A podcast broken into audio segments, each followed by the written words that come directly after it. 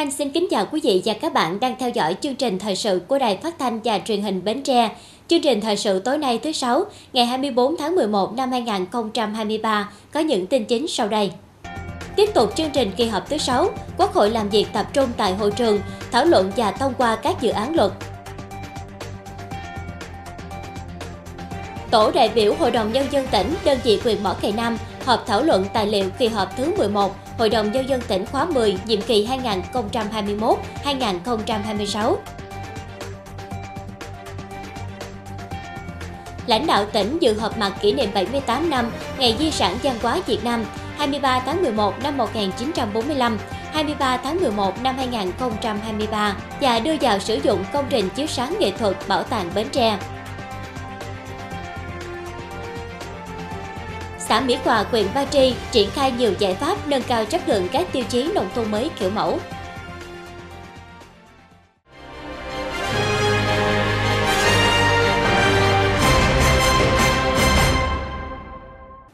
Thưa quý vị, tiếp tục kỳ họp thứ 6 Quốc hội khóa 15. Sáng nay ngày 24 tháng 11, Quốc hội đã biểu quyết thông qua luật diễn thông sửa đổi và thảo luận ở hội trường về dự án luật trật tự an toàn giao thông đường bộ. Tại phiên thảo luận, đa số các đại biểu Quốc hội bày tỏ thống nhất về việc tách luật giao thông đường bộ năm 2008 thành hai luật nhằm điều chỉnh hai lĩnh vực quan trọng khác nhau là trật tự an toàn giao thông đường bộ thuộc lĩnh vực an ninh, trật tự an toàn xã hội và xây dựng phát triển, quản lý kết cấu hạ tầng giao thông đường bộ, quản lý vận tải dịch vụ, hỗ trợ vận tải đường bộ trong lĩnh vực kinh tế kỹ thuật. Quan tâm đến quy định kinh doanh vận tải, nhiều đại biểu cho rằng dự thảo luật vẫn chưa đề cập rõ ràng đến loại hình kinh doanh vận tải bằng xe công nghệ, đề nghị cần quy định rõ để tạo cơ sở pháp lý cho loại hình kinh doanh này ngay trong dự thảo luật. Tương ứng với các loại hình kinh doanh vận tải hành khách, dự thảo mô tả cụ thể từng hoạt động kinh doanh, đồng thời giao chính phủ quy định cụ thể về kinh doanh vận tải bằng xe ô tô. Như vậy, dự thảo luật vẫn chưa đề cập rõ ràng đến loại hình kinh doanh vận tải bằng xe công nghệ, đây được xem là loại hình kinh doanh mang tính chất đặc thù ngoài các loại hình kinh doanh đã được quy định như trong dự thảo luật để tạo cơ sở pháp lý ngay từ trong luật để điều chỉnh loại hình kinh doanh vận tải này. Bên cạnh đó, nhiều ý kiến bày tỏ quan tâm đến việc kinh doanh phương tiện vận tải bằng xe ô tô đưa đón học sinh, đề nghị cần có giải pháp nhằm đảm bảo an toàn cho trẻ. Ví dụ như vấn đề xe đưa đón học sinh, thì trên một xe có hai người, một người là lái xe, một người là quản lý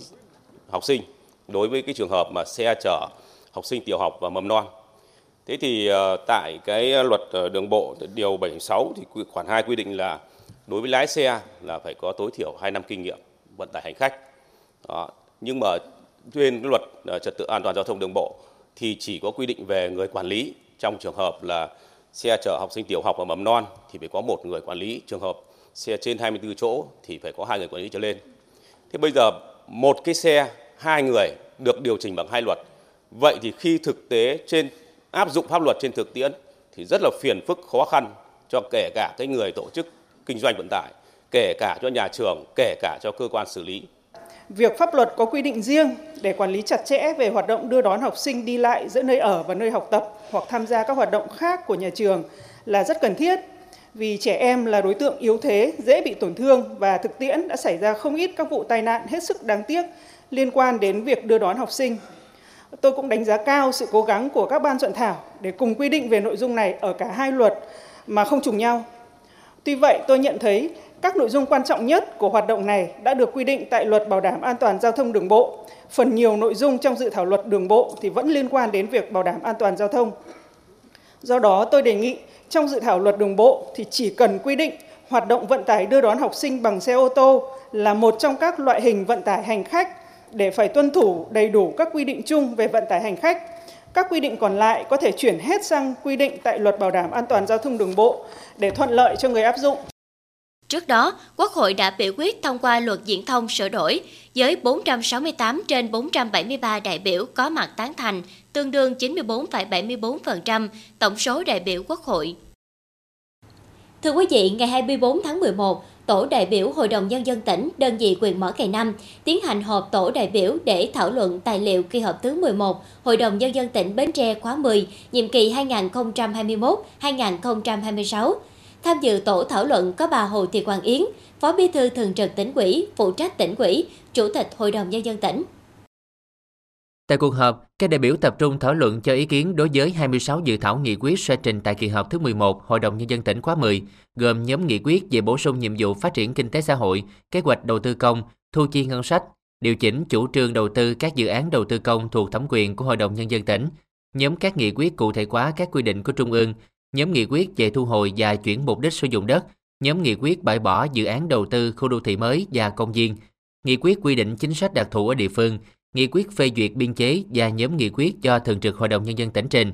Qua thảo luận, đại biểu đề nghị lãnh đạo cấp trên cùng Hội đồng Nhân dân tỉnh có giải pháp trước mắt và chiến lược lâu dài để giải quyết tình trạng thiếu nguồn nhân lực chất lượng cao thuộc lĩnh vực giáo dục y tế trên địa bàn huyện Mỏ Cày Nam, cũng như các địa phương khác trong tỉnh, đồng thời có chính sách thu hút đãi ngộ để giữ chân nguồn nhân lực. Bên cạnh đó, đại biểu đề nghị cần hỗ trợ quyện Mỏ Cày Nam trong việc triển khai thực hiện quy hoạch và phát triển đô thị, cũng như tháo gỡ những khó khăn trong thực hiện các tiêu chí để xây dựng thành công quyện nông thôn mới.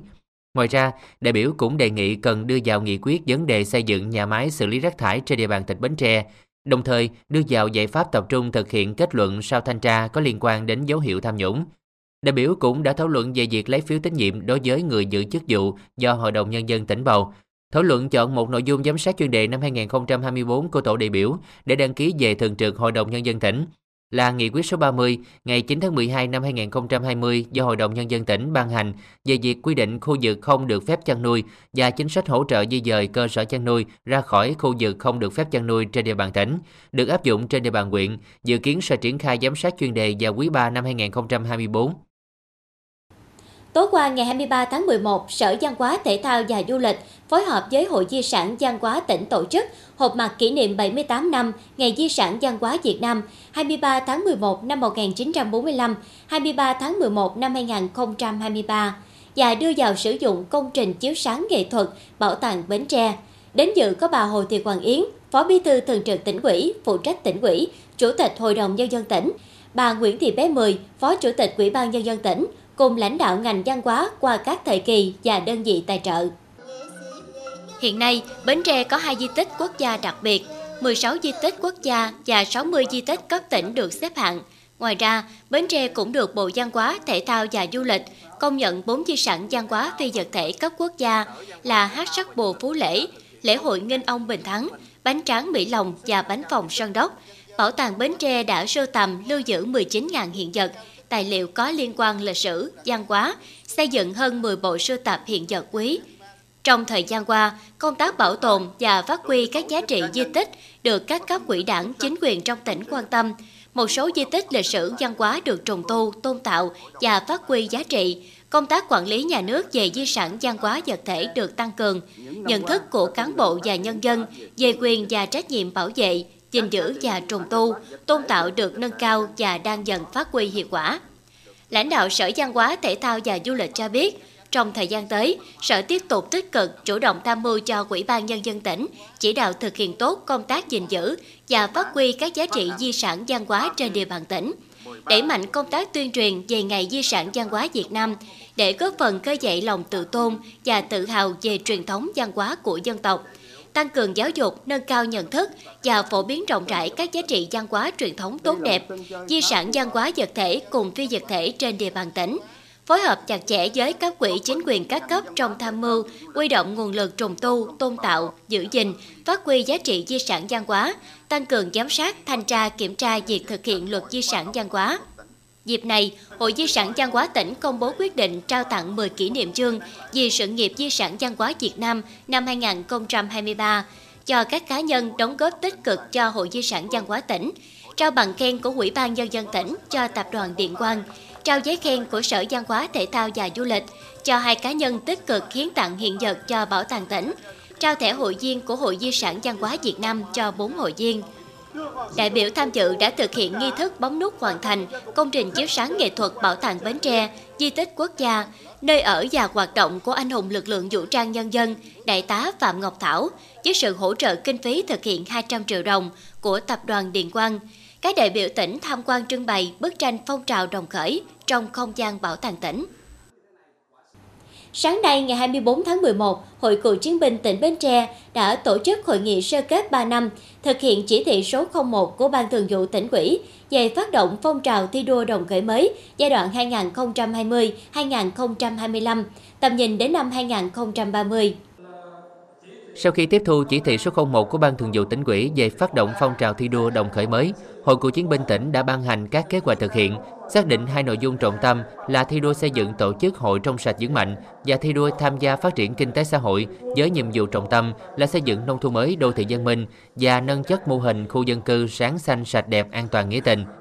Kết quả qua 3 năm thực hiện, Hội cơ sở đã tổ chức tuyên truyền trong các cấp hội về xây dựng nông thôn mới đô thị văn minh hơn 2.200 cuộc, thu hút 59.000 lượt người tham dự, phối hợp tổ chức 110 lớp tập huấn, vận động cán bộ hội viên hiến 90.104 mét vuông đất và vật kiến trúc, quy thành tiền trên 19 tỷ đồng, đóng góp tiền mặt 17,5 tỷ đồng, vận động nhân dân trong và ngoài tỉnh đóng góp khoảng 63,5 tỷ đồng và cựu chiến binh hỗ trợ 54.500 ngày công lao động. Bên cạnh đó, các cấp hội còn vận động xây mới 305 cây cầu, nâng cấp hơn 176 km đường, xây 16 nhà dân hóa ấp, nạo vét kênh mương, thủy lợi, nội đồng phục vụ cho nhu cầu tưới tiêu. Ngoài ra, từ năm 2021 đến nay, Hội các cấp tiếp tục xây dựng mô hình 5 cộng 1 với tổng số vốn hỗ trợ là 18,4 tỷ đồng. Theo đó, toàn tỉnh hiện quản lý 752 mô hình với gần 5.000 thành viên, trong đó có 453 mô hình 5 cộng 1 giúp nhau dương lên khá giàu. Riêng mô hình khu dân cư sáng xanh sạch đẹp an toàn nghĩa tình đã trở thành phong trào phát triển mạnh gắn với đăng ký thực hiện mô hình dân vận khéo.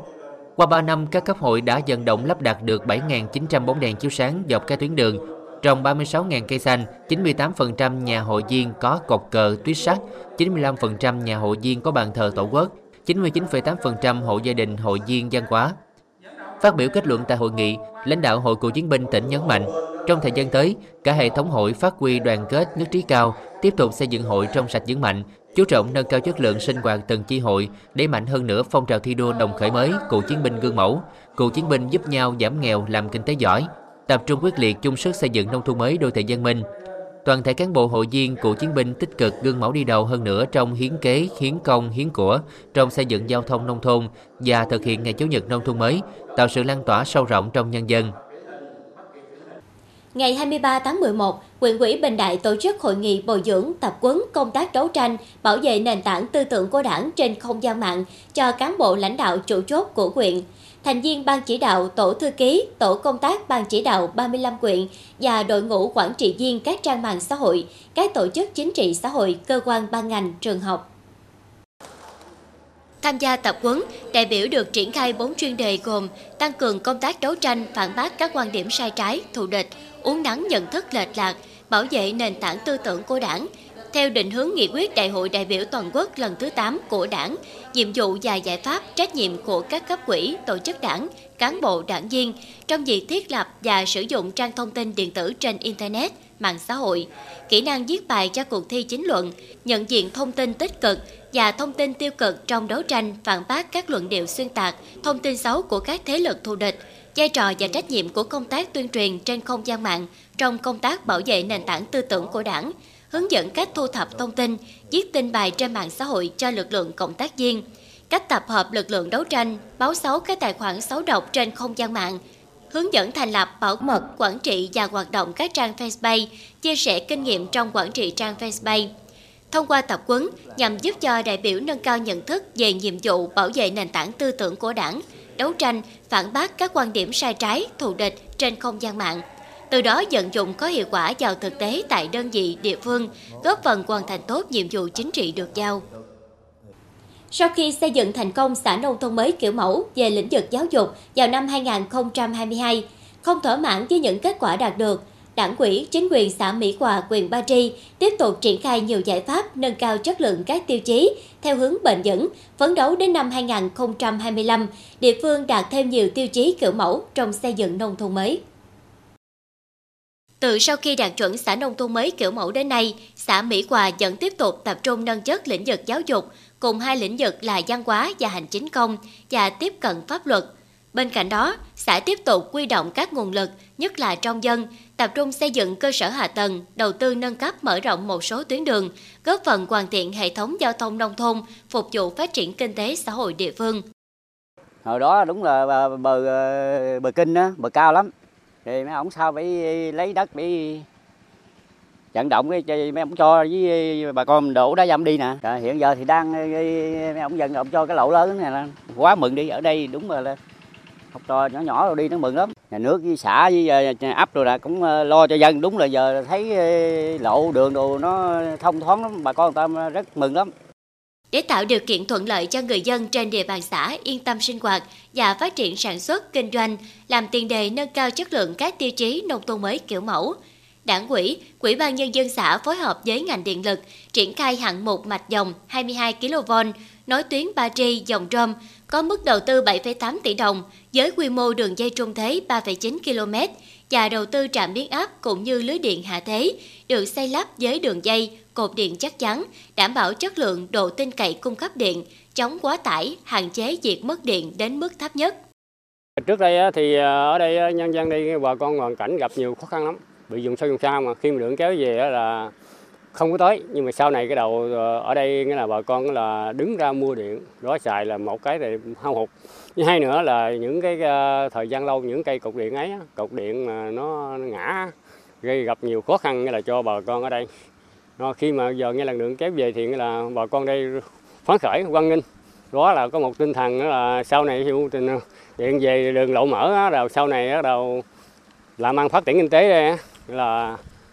ngày càng là cho bà con ờ, ở là ổn định hơn. Đảng ủy luôn tập trung ờ, chỉ đạo cho ờ, quỹ ban các ban ngành đoàn thể xây dựng nâng chất các tiêu chí. Đặc biệt thì trong năm 23 thì về các tiêu chí về xây dựng như về xây dựng giao thông nông thôn thì ở chỗ địa phương cũng luôn quan tâm. À, trên địa phương là tranh thủ các nguồn vốn từ cấp trên thì cũng đã vận động bà con đã sang xây dựng hai tuyến đường. Một tuyến thì kinh phí 9,5 tỷ đồng và một tuyến kinh phí phí thì nhân dân đóng góp là 240 triệu đồng song song đó để mà nâng chốc các tiêu chí về điện thì ở địa phương cũng đã ờ, nhờ lãnh đạo cấp trên ờ, hỗ trợ nguồn kinh phí đã xây dựng nâng cấp 4 đường dây trung thế, à, hai đường dây hạ thế để ờ, tạo điều kiện cho bà con sử dụng điện một cách an toàn. Khi mà xây dựng được các tuyến đường giao thông cũng như điện thì đây là điều kiện để cho bà con nhân dân của trong xã để phát triển về kinh tế cũng như vận chuyển hàng hóa, góp phần thúc đẩy về phát triển kinh tế xã hội đảm bảo an ninh phòng ở địa phương. Từ những dự án thiết thực đó, tạo điều kiện cho người dân an tâm đẩy mạnh sản xuất, thúc đẩy phát triển kinh tế xã hội, đáp ứng những yêu cầu ngày càng cao của giai đoạn mới. Trong thời gian tới, Đảng bộ và nhân dân xã Mỹ Hòa tiếp tục đoàn kết, củng cố và nâng cao chất lượng các tiêu chí nông thôn mới kiểu mẫu, góp phần đưa địa phương phát triển toàn diện và trở thành điểm sáng trong xây dựng nông thôn mới của huyện Ba Tri. Tiếp theo chương trình thời sự tối nay là tiết mục đời sống dân sinh với những thông tin nổi bật. Thành phố Bến Tre meeting hưởng ứng Ngày Thế giới xóa bỏ bạo lực gia đình đối với phụ nữ và trẻ em gái ngày 25 tháng 11 xã Tân Thạch, huyện Châu Thành, nỗ lực vận động xây dựng chợ Tân Quỳ Đông đạt chuẩn chợ 4.0.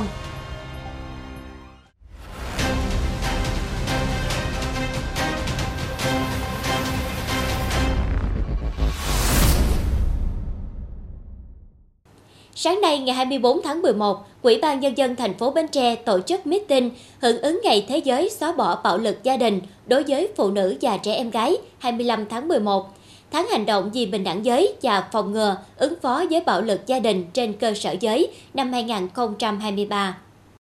Ngày 25 tháng 11 hàng năm được Liên Hợp Quốc lấy làm ngày xóa bỏ bạo lực đối với phụ nữ. Việt Nam là một trong những quốc gia đầu tiên trên thế giới ký tham gia công ước xóa bỏ mọi hình thức phân biệt đối với phụ nữ.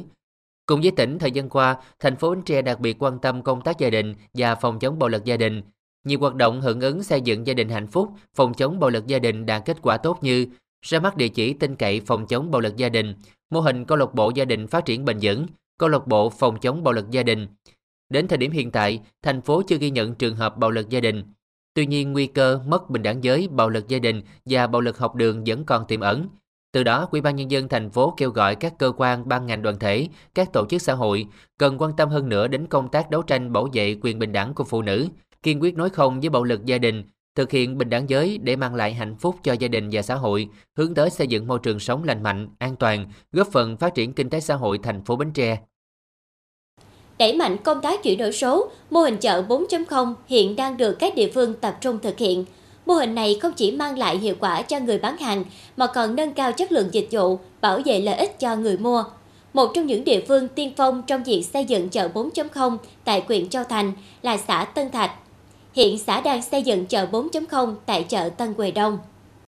Chợ Tân Quỳ Đông là chợ lớn nhất của xã Tân Thạch, đang có những bước chuyển mình để trở thành chợ 4.0. Theo đó, Ủy ban Nhân dân xã Tân Thạch đã tiến hành vận động người dân tham gia không dùng tiền mặt trong thanh toán mà sẽ chuyển khoản. Để thực hiện tốt công tác này, đoàn thanh niên xã có nhiệm vụ phối hợp với ban quản lý chợ đến từng quầy hàng để tuyên truyền, phổ biến về lợi ích của việc thanh toán qua chuyển khoản và hỗ trợ người dân cài đặt ứng dụng thanh toán không dùng tiền mặt. Trong thời gian qua thì có cái chủ trương về à, chuyển đổi số và xây dựng chợ 4.0 thì đoàn thanh niên xã cũng đã kết hợp với các ban ngành đoàn thể xã và được sự hỗ trợ của huyện đoàn và ngành Viettel để à, bước đầu là mình cùng với các à, ngành đoàn thể mình sẽ vận động các hộ tiểu thương trong chợ mình tiếp cận với dịch vụ mà thanh toán không dùng tiền mặt và sau đó là được sự hỗ trợ của Viettel thì sẽ là mình mở cái tài khoản Viettel Money và cái mã QR cho các hộ tiểu thương trong chợ của mình đó là sẽ à, thanh toán à, qua quét mã QR để à, thanh toán các mua bán trong chợ hàng ngày và sau đó thì đoàn thanh niên tiếp tục là vận động tuyên truyền người dân trong địa bàn xã mình là khi mà mình tham gia mua bán ở chợ thì mình cũng sẽ là thanh toán qua cái quét mã này cho các hộ mà tiểu thương chợ để mà xử lý các giao dịch hàng ngày ở mua bán ở các quầy mà đã có những cái mã QR đã được Viettel cung cấp. Đa số khách hàng thì giờ ta lại đây ta mua hàng, người ta vẫn chuyển khoản tiền cho cô luôn á. Tại vì mình kinh doanh online mình quen rồi, với mà những à, thí dụ như bây giờ dân, bây giờ nó có hai cái cạnh. Ví dụ như về những người mà kinh doanh online hay là những người ta xài thẻ, thì người ta sẽ rất là thích, người ta đâu có đem chi cọc tiền theo, mất công dữ trời ơi, giờ là cơ đạo chích thiếu gì phải không? Đó, cho nên mình chỉ cần lo có cái điện thoại à chỉ cần có điện thoại thôi là mình muốn mua gì, mình mua, mình muốn kinh doanh gì, mình kinh doanh, mình làm gì cũng được hết. Tại vì bây giờ nếu mà mình đi ra đường thì mình không cần phải mang theo tiền mặt. Chỉ cần mình có tiền mình nộp cho tài khoản là mình cầm cái điện thoại mình đi thôi. Vì mình đến đó mình mua đồ mà cái tỷ mà người người ta để cái số tài khoản đó đó nó tính tiền xong thì mình chuyển khoản nó rất là lợi ích. Nhưng mà lợi ích là nhất là cái gì nè? Ví dụ như em đi dọc đường mà em, cái điện thoại của em nó hết tiền, em đi kiếm kẹt mua đâu có đâu. Chỉ cần mình đứng mình bấm thôi, mình bấm nó nó chuyển qua cái điện thoại mình là bắt đầu ờ, mình gọi vô tư luôn. Hiện chợ đã có 10 trong tổng số 50 quầy hàng ứng dụng việc thanh toán không dùng tiền mặt. Ngoài việc thanh toán không dùng tiền mặt, Quỹ ban Nhân dân xã cũng đang triển khai các giải pháp khác để hỗ trợ chợ Tân Quỳ Đông trở thành chợ 4.0, xây dựng website và ứng dụng cho chợ, cung cấp mã QR cho từng quầy hàng để khách hàng có thể tra cứu thông tin và đặt hàng trực tuyến, lắp đặt hệ thống điện năng lượng mặt trời để tiết kiệm chi phí và bảo vệ môi trường, và lắp camera giám sát để đảm bảo an ninh cho chợ. Thì à, bước đầu thì à, qua cái cuộc vận động thì có một số hộ tiểu thương cũng à, đã tham gia. Ờ, à, à, cụ thể như là cái thực hiện cái việc mà xây dựng mã QR rồi đăng ký tài khoản. Thì tuy nhiên thì trong cái việc triển khai thì cũng còn gặp khó khăn. Thì do thứ nhất là do cái chợ chúng ta thì chợ nông thôn cái ờ, đa số là người dân nông thôn. Mà đa số nữa là phần lớn cái người cao tuổi đi ờ, chợ không à. Nên cái việc sử dụng mà cái uh, uh, chuyển khoản thì kia thì sử dụng cái um, điện thoại thông minh á, thì coi như cũng còn hạn chế. Trong thời gian tới thì cũng uh, chúng tôi cũng sẽ tiếp tục uh, thực hiện cái uh, phối hợp với mặt trận đoàn thể để vận động bà con để nhằm cái uh, tạo cái ý thức cho bà con ít sử dụng tiền mặt trong cái việc mà đi chợ khi xây dựng thành công mô hình chợ 4.0 tại chợ Tân Quỳ Đông, Quỹ ban Nhân dân xã Tân Thạch sẽ tiếp tục nhân rộng mô hình này tại các chợ khác trên địa bàn. Xã sẽ phối hợp với các cơ quan liên quan để vận động nguồn lực, hỗ trợ kỹ thuật và hướng dẫn cho tiểu thương để triển khai mô hình chợ 4.0 một cách hiệu quả và bền vững, góp phần nâng cao năng lực cạnh tranh của chợ truyền thống trong kỷ nguyên số. Bệnh tay chân miệng trên địa bàn tỉnh Bến Tre cũng như tình hình chung của cả nước, diễn biến bệnh này liên tục ghi nhận tăng từ tháng 9 đến nay, sau khi các trường mầm non nhận trẻ quay trở lại trường. Cụ thể, trong 8 tháng đầu năm, toàn tỉnh chỉ ghi nhận hơn 700 trường hợp mắc tay chân miệng, thì đến nay toàn tỉnh đã ghi nhận gần 2.600 ca bệnh. Số ca mắc bệnh tăng gần 1.900 trường hợp chỉ trong 3 tháng, từ tháng 9 đến nay. Trong tuần 46 năm 2023 vừa qua, tỉnh ghi nhận hơn 100 ca bệnh với 9 ổ dịch được xử lý, tỷ lệ tăng 100% so với cùng kỳ. Diễn biến dịch tay chân miệng có nhiều nguy cơ bùng phát cao, nhất là hiện nay đang bước vào thời điểm giao mùa, thời tiết bất thường, trẻ có sức đề kháng yếu, dễ bị lây nhiễm khi tiếp xúc với nguồn lây bệnh. Vì thế khuyên các phụ huynh và giáo viên các trường cần tăng cường các biện pháp bảo vệ sức khỏe của bé, cho bé ăn uống đủ chất, đặc biệt là các thực phẩm giàu vitamin C, rau xanh, uống đủ nước và thực hiện các biện pháp như rửa tay thường xuyên bằng xà phòng trước và sau khi chăm sóc trẻ, tập cho trẻ thói quen rửa tay với xà phòng trước sau bữa ăn, sau khi đi ra ngoài trở về, không tiếp xúc gần với người đã mắc bệnh, hạn chế đến nơi đông người, các khu vui chơi. Thường xuyên lau sạch các bề mặt và các vật dụng, đồ chơi của trẻ bằng xà phòng và dung dịch sát khuẩn thông thường. Cho trẻ ăn chính uống chính, không ăn chung với người khác. Phụ huynh cần đưa trẻ đến khám tại cơ sở y tế khi nhận thấy trẻ có các biểu hiện bệnh như nổi bóng nước tai chân miệng, sốt cao khó hạ, ngủ giật mình, biến ăn quấy khóc để tránh biến chứng nặng do bệnh. Cho trẻ nghỉ học cho đến khi bệnh khỏi hẳn và thông báo với giáo viên để có giải pháp khử khuẩn lớp học, ngăn bệnh lây nhiễm cho các bé khác. Hiện các vaccine còn lại trong chương trình tiêm chủng mở rộng tại nhiều địa phương chỉ đủ dùng trong một vài ngày tới.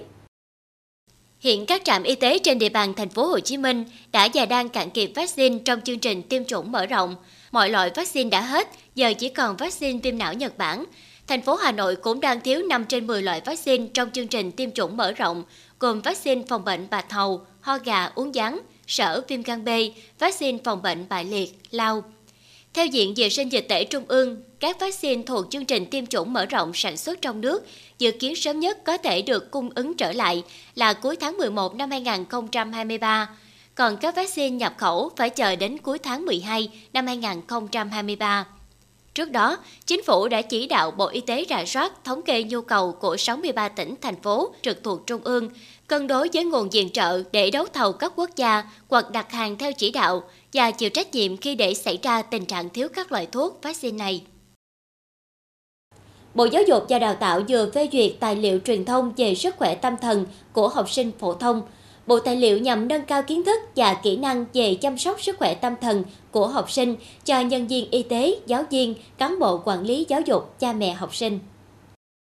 Tài liệu sẽ được đăng tải trên cổng thông tin điện tử không chỉ của Bộ Giáo dục và Đào tạo mà còn của tất cả các cơ sở giáo dục từ tiểu học đến trung học phổ thông. Các cơ sở giáo dục và đào tạo trên cả nước được khai thác sử dụng làm tài liệu để tổ chức và triển khai một số giải pháp nâng cao sức khỏe tâm thần cho học sinh trong trường học. Bộ tài liệu gồm 3 chương với các nội dung thông tin về sự phát triển của trẻ em và học sinh trên các phương diện cảm xúc và nhận thức xã hội, đạo đức, não bộ và quá trình học tập. Các giải pháp nâng cao sức khỏe tâm thần cho học sinh đi sâu về một số vấn đề sức khỏe tâm thần của học sinh như căng thẳng, rối loạn lo âu, trầm cảm, sử dụng chất gây nghiện. Ngày 23 tháng 11, Ủy ban Nhân dân xã Hưng Nhượng, huyện Dòng Trôm tổ chức lễ khánh thành các hạng mục phụ trường mầm non Hưng Nhượng.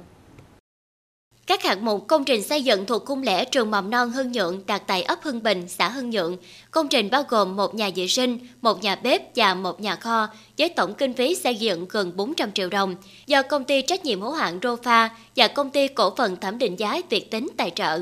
Sau một tháng thi công, công trình hoàn thành giúp cho trường mầm non Hưng Nhượng hoàn thiện hơn về cơ sở vật chất, đáp ứng việc dạy và học cho hơn 90 trẻ tại khung trường này. Đây là một trong các công trình thuộc chuỗi hoạt động Tết Quân dân năm 2024 trên địa bàn huyện Dòng Trơm.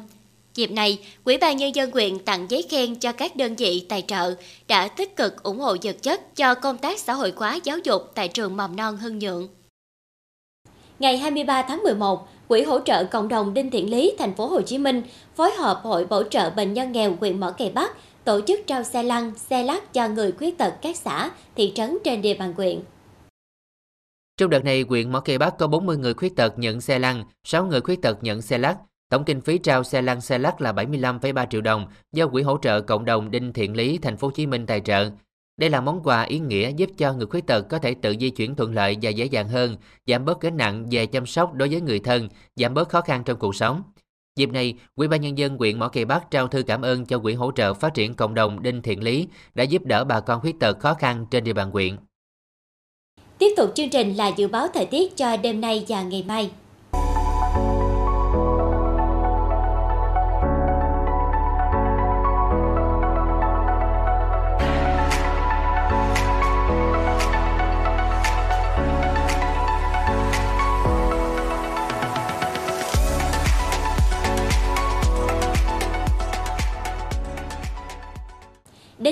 Chúng tôi xin kết thúc chương trình thời sự buổi tối trên sóng truyền hình Bến Tre. Cảm ơn quý vị và các bạn đã quan tâm theo dõi. Thân ái, chào tạm biệt.